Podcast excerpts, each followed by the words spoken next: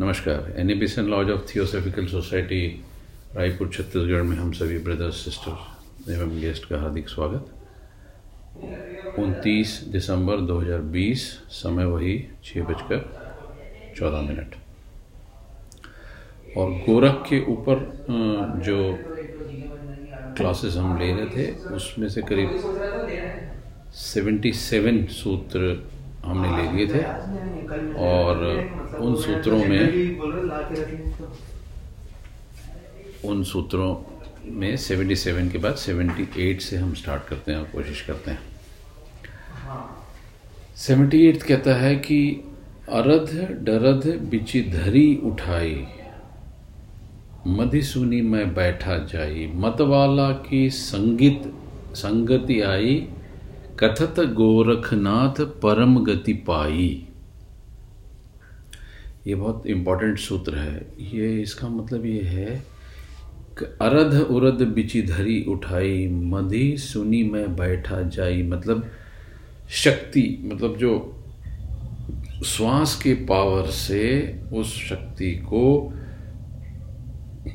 अरध मतलब नीचे, अंदर जाने वाली वायु और जो उच्छ्वास है मतलब जो ऊपर आने वाली वायु है, कि बीच में उठाकर रखो। अर्थात केवल कुंभक करो और मध्य शून्य में जा बैठो। मध्य शून्य यानी कि ब्रह्मरंध्र में जा बैठो, क्योंकि वहीं मत वाले शिव अर्थात ब्रह्म तत्व की संगति मिलती है। ऐसा गोरखनाथ कहते हैं। और अगर हम ऐसा करने में सक्षम हो जाते हैं तो हमें परम गति प्राप्त हो गई।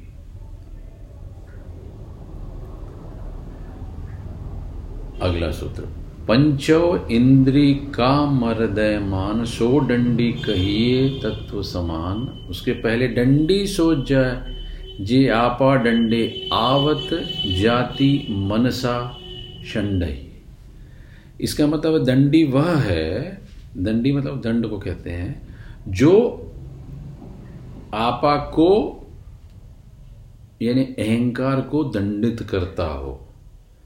और आती जाति परिवर्तनशील, चंचल मनस अर्थात कामना को खंडित करता हो। जो पाँचों इंद्रियों का मान करने में मंदित, मर्दित होता हो, ऐसा ही दंडी ब्रह्म तत्व में लीन होता है। पाया लो भल, पाया लो शब्द, थान सहेती थीति रूप सहिता दीसण लागा, तब सर्व भई प्रतीति। अर्थात मैंने पा लिया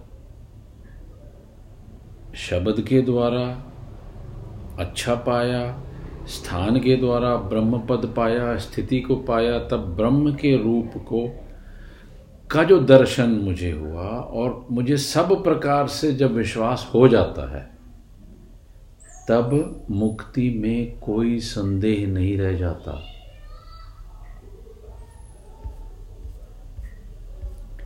अर्धत कवल ऊर्धत मध्य, प्राण पुरुष का बासा। द्वादश हंसा उलटी चलेगा, तब ही जीति प्रकाशा। मतलब अर्धंत ने नीचे के कमल में से ऊर्ध कमल को प्राण वायु और पुरुष का वास होने लग जाए, तब प्राण वायु बहिर्गामी होने के बदले अंतर्गामी हो जाती है। और उस अंतर्गामी वायु के वेग से प्राण का ज्योति का प्रकाश होगा। द्वादश हंसा उलट चलेगा। तब ही ज्योति प्रकाशा। तब ज्योति रूपी प्रकाश पुंज का उदय होता है। आषण बैसिबा पवन निरोधिबा, थान मान सब धंधा, बंदत गोरख नाथ आत्मा विचार ज्यूल जस दी से चंदा। आसन बांधकर बैठना, प्राणायाम के द्वारा वायु का निरोध करना, कोई पद या गुरु पद या इस टाइप की प्रैक्टिसेस सब एक्चुअली बिज़नेस है। अथवा स्थान विशेष का महत्व कि यहीं बैठकर अभ्यास की सिद्धि से योग सिद्धि हो सकती है। दे आर ऑल बिज़नेस इनका कोई एब्सल्यूट महत्व नहीं है। रिलेटिव महत्व हो सकता है। बाहरी साधन हो सकते हैं। परंतु जो भीतर के अभ्यंतर ज्ञान को उपलब्ध कराती है, वे इससे ही होंगे। प्राणवायु के द्वारा सो गोरखनाथ कहते हैं कि आत्म तत्व का विचार करने पर दृश्यमान जगत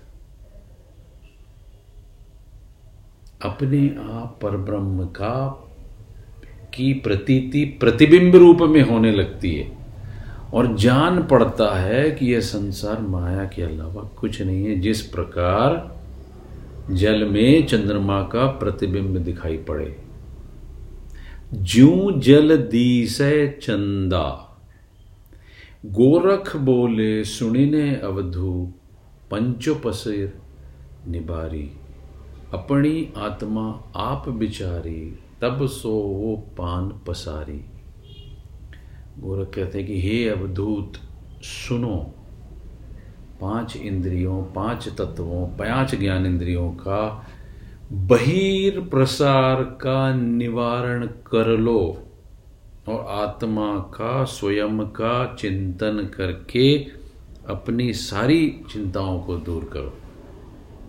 और वहाँ पर जब चिंता दूर हो जाए तो निश्चिंत होकर पाँव पसार सकते हो। अपनी आत्मा आप विचारी, तब सो वो पान पसारी। असाध सांदत गगन जानत उन्मनी लागत लावी उलटत पवन पलटत बाणी अपीव पीवत जय ब्रह्म ज्ञानी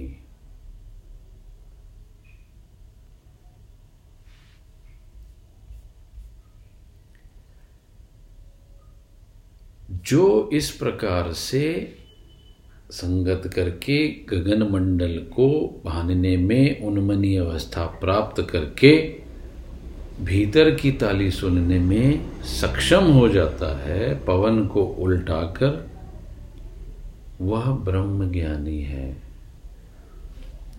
अलेश लेनशत, अदेश देनशत, अरस परस दे दरस जानी, सुनी गर जंत बांजत नाद अलेश लेशत ने।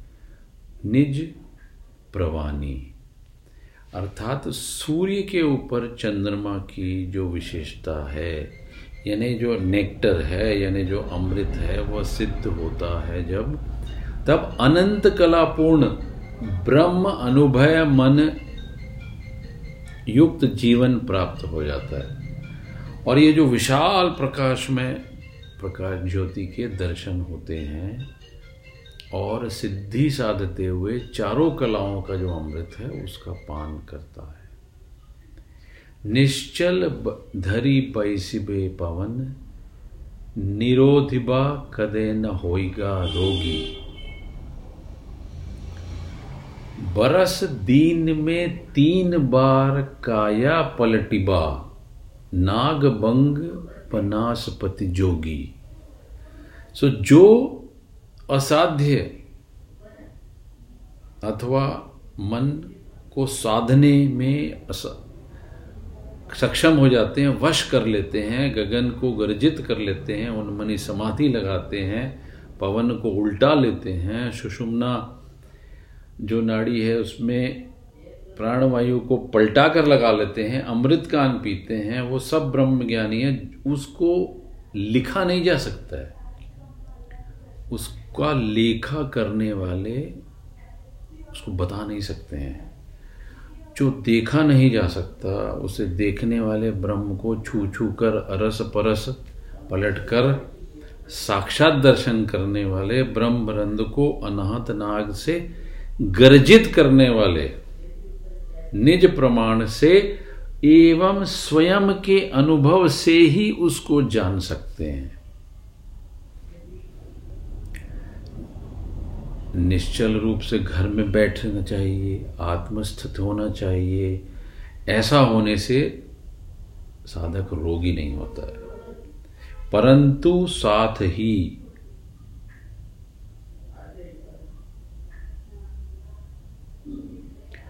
शीशे का भस्म, टिन का भस्म, बंग यानी नाग और बंग और वनस्पति का प्रयोग से वर्ष भर में तीन बाय कारा कायाकल्प यानी इस there is a method for doing your bhuta shuddhi उस मेथड की वो इशारा है और भस्म लगाकर दिन में तीन बार, इसलिए आपने देखा होगा कि ये जो योगी होते हैं, ये भस्मों का यूज़ करते हैं, विभिन्न टाइप की गूढ़ वनस्पतियों के द्वारा लेप करते हैं। षोडश नाड़ी चंद्र प्रकाश्य द्वादश नाड़ी भान सहस्त्र नाड़ी प्राण का मेला, जहाँ असंश कला सेवथान। जो सिक्सटीन कलाओं वाली नाड़ी है, यानी ईड़ा, उसमें चंद्रमा का प्रकाश है। जो द्वादश कलाओं वाली नाड़ी है, अर्थात पिंगला उसमें भानु अर्थात सूर्य का प्रकाश है। और जो सहस्त्र नाड़ी अर्थात सुषुम्ना जो है, जो सहस्त्रार से कनेक्ट करती है, उसमें प्राण का मूल निवास है। और वहीं असंख्य कलाओं वाले शिव का या ब्रह्म तत्व का स्थान है।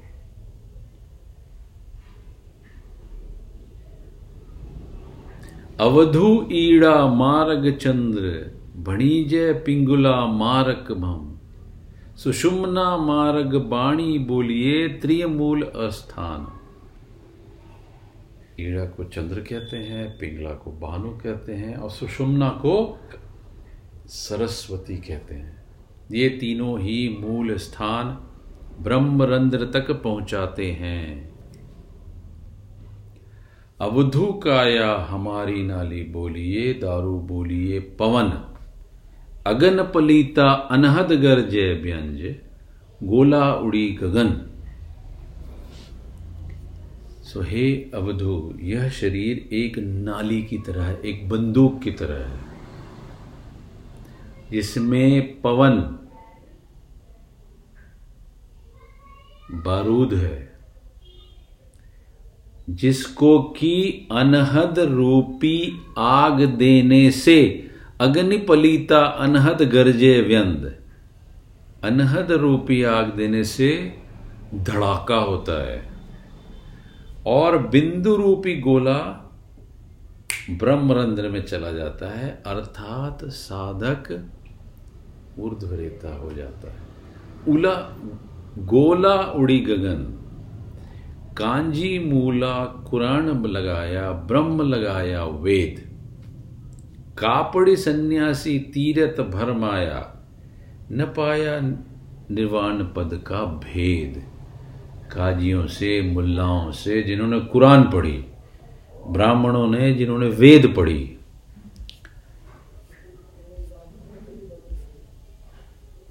कापड़ियों से सन्यासियों से जिन्होंने तीर्थों में जा जाकर भ्रम में डाल दिया लोगों को। उससे निर्वाण पद का भेद नहीं पाया जा सकता है।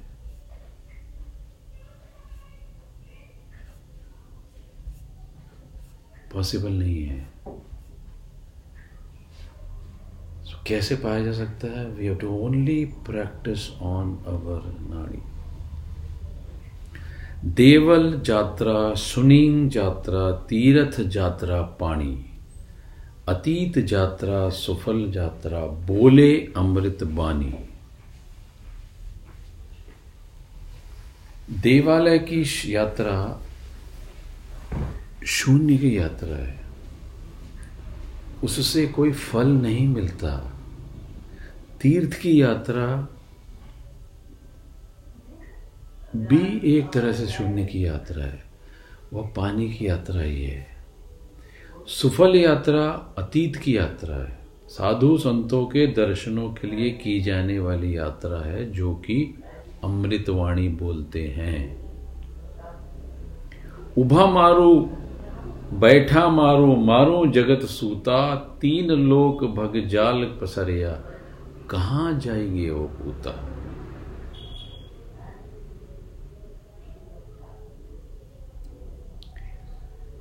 जो शून्य का जो ब्रह्मरंध्र है, उसमें गोरख कहते हैं कि वो ब्रह्म तत्व का विचार होता है।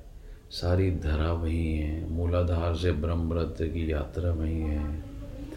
जब इन सब चीज़ों का परिचय हो जाता है तो मूलस्थ कुंडली की शक्ति जो है, उसका सहस्त्रार स्थित शिव से परिचय हो जाता है।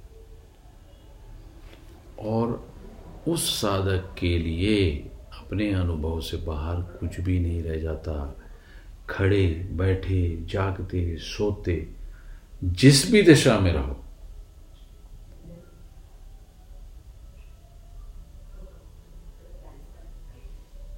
सब समय आप पाने की स्थिति में हो जाते हो। ऊभा शंडो बैठा शंडो शंडो जागत सूता, तिहो लोक ते रहो निरंतरी तो गौरख अवधूता। मैं खड़ा हूँ, बैठा हूँ, सोता हूँ, चाहे जिस अवस्थाओं में हूँ, मेरा नाम अवधूत गोरख तत्व है। जब मैं उसी अवस्था में तुम्हें काल के खंडों से खंडित होकर बाहर हो जाऊँ। यदि शंडव के स्थान पर सुमरु आदि प्राप्त कर लूँ तो इसका अर्थ ये हुआ कि मैं सुमिरन के प्रभाव से तीनों लोग से बाहर हो जाता हूँ। नियंद्रा कहे अलिया बलिया, ब्रह्मा विष्णु महादेव छलिया। नियंद्रा कहे हूँ शरी बिगतु जाके गोरख हूँ पड़ी सूती। जो निद्रा है, वो ये कहती है कि मैं आल जाल प्रपंचकारिणी हूँ, बलवती हूँ। और निद्रा एक ऐसी चीज़ है जिसने सबको छल दिया है। किंतु निद्रा कहती है कि गोरख ने मेरा बुरा हाल कर दिया। क्यों कर दिया? क्योंकि वह जागता है। और मैं पड़ी सो रही हूँ। निद्रा कहे हूँ, शरी बिगुती, जागे गोरख, मैं पड़ी सूती। निद्रा कहने लगी है कि निद्रा सो गई, लेकिन गोरख जागते रहते हैं। इसलिए ओशो कहते हैं कि गोरख तो गंगोत्री के समान है। गोरख तो उद्गम है। गोरख से ही होकर विभिन्न घाट बने, जिसमें कि नानक हैं, कबीर हैं, मीरा हैं। जोगी वह जो मन की रक्षा करे, जोगी जो, जोगी सो जे मन जोगवे। बिन बिलाइता राज भोगवे, कनक कामिनी त्यागे दोई, सो जोगेश्वर निर्भय होई। जोगी वह है जो मन की रक्षा करे। और परम शून्य में ब्रह्मरंध्र में, देश के बिना, ब्रह्म अनुभूतिमय से बड़े राज्य का उपभोग करे। जो योगेश्वर कनक एवं कामिनी का त्याग कर देता है, वो निर्भय हो जाता है। कनक कामिनी त्यागी दोई, सो योगेश्वर निर्भय होई।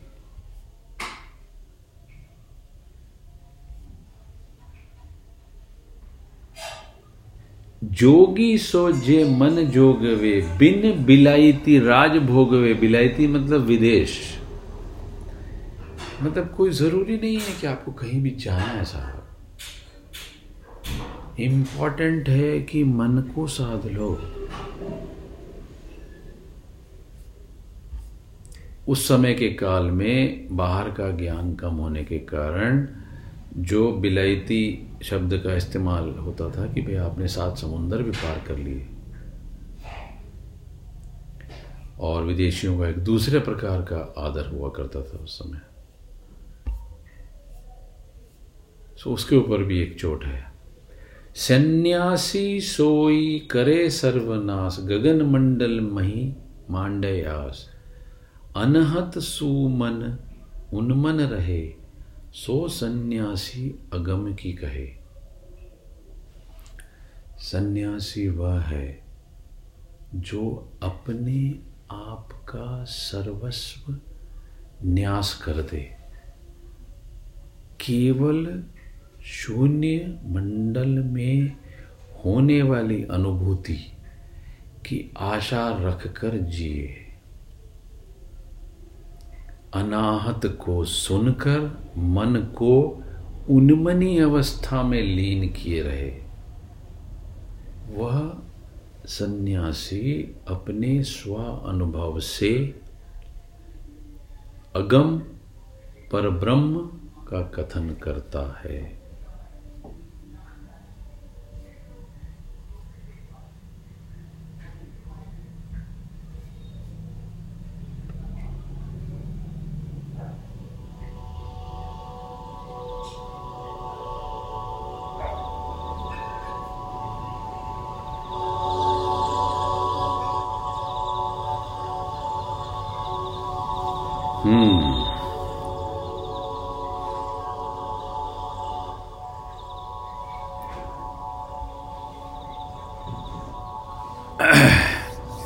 अब अगला सूत्र लेते हैं।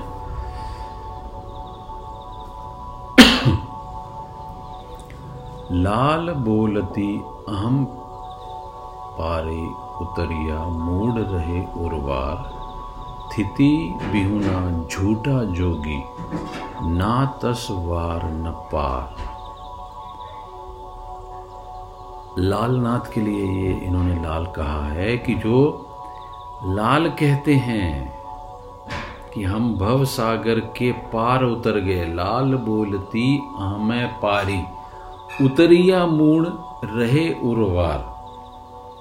लाल कहते हैं कि हम भव सागर के पार उतर गए, परंतु मूड लोग उसे पार नहीं कर सके।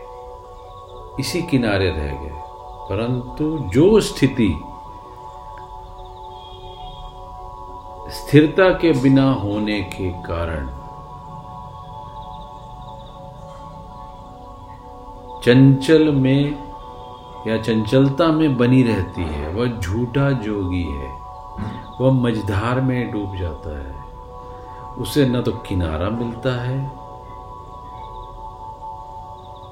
न वह इस पार होता है, न वह उस पार होता है। उसका यह लोक भी खराब हो जाता है और पर लोक भी, यानी मोक्ष भी प्राप्त नहीं हो पाता।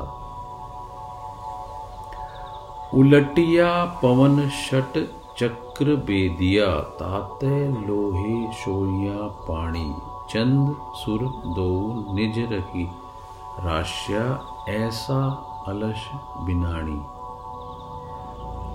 प्राण वायु को उलटकर जिसने छह चक्रों को भेद लिया।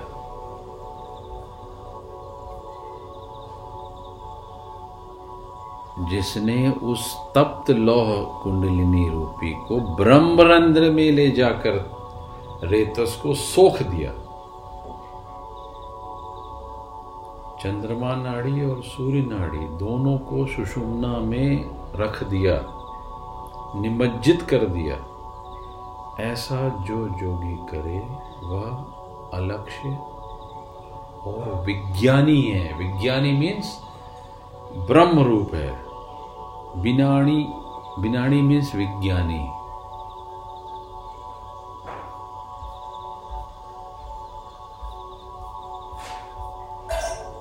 नाउ 106 नंबर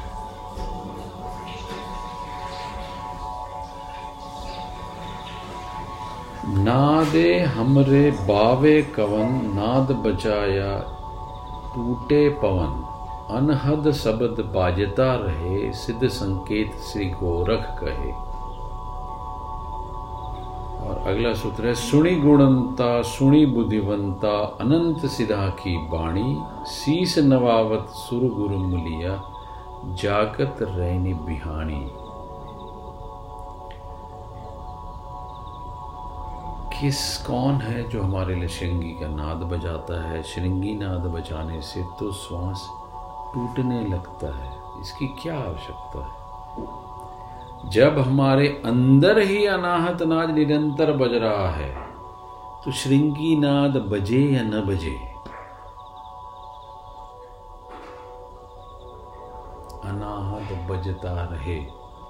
बाहर का शंख बजे या न बजे?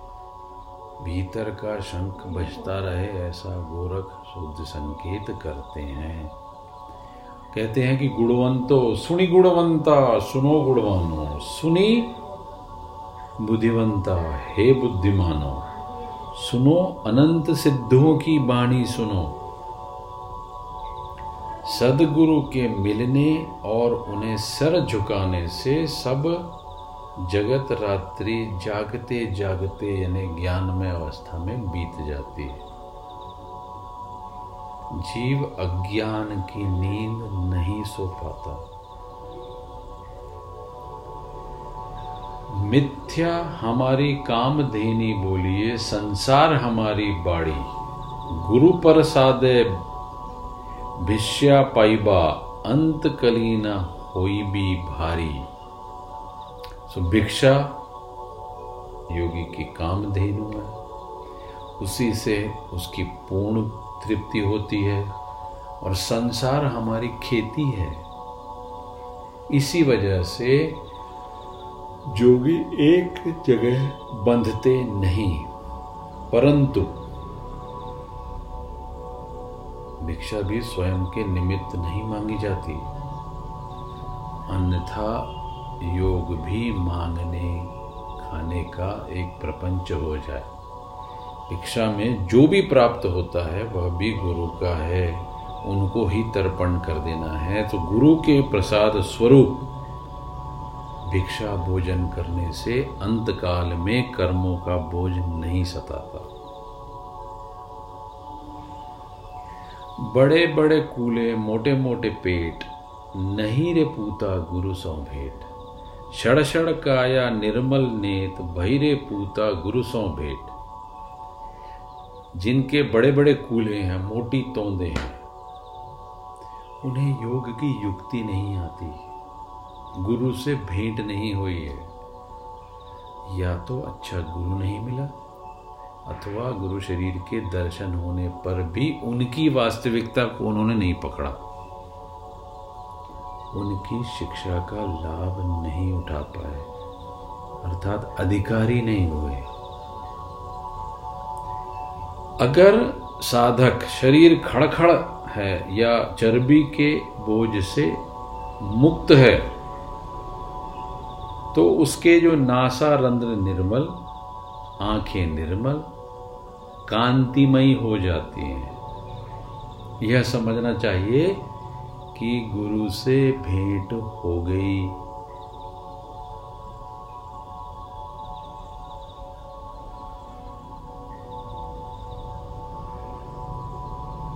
गुरु से भेंट या साहचर्य हो गया।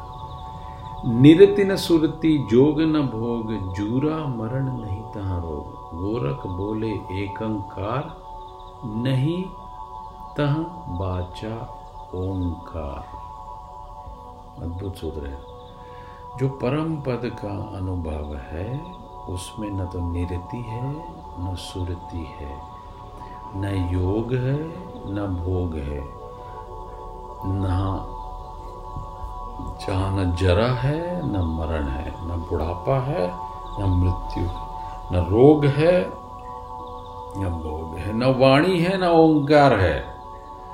पूरक कहते हैं, वहाँ तो केवल एकाकार है, कैवल्य की अवस्था है। कोई भेदभाव नहीं है।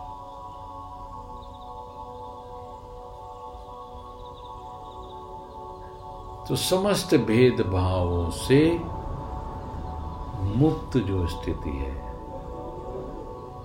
वह योगी की हो जाती है। ये 110 सूत्र तक आज हमने लिया। अब आगे जैसी भी व्यवस्था बनेगी, इसके आगे हम उसको ऐड करेंगे। Now I will invite other august members to just add or say something on it thank you very much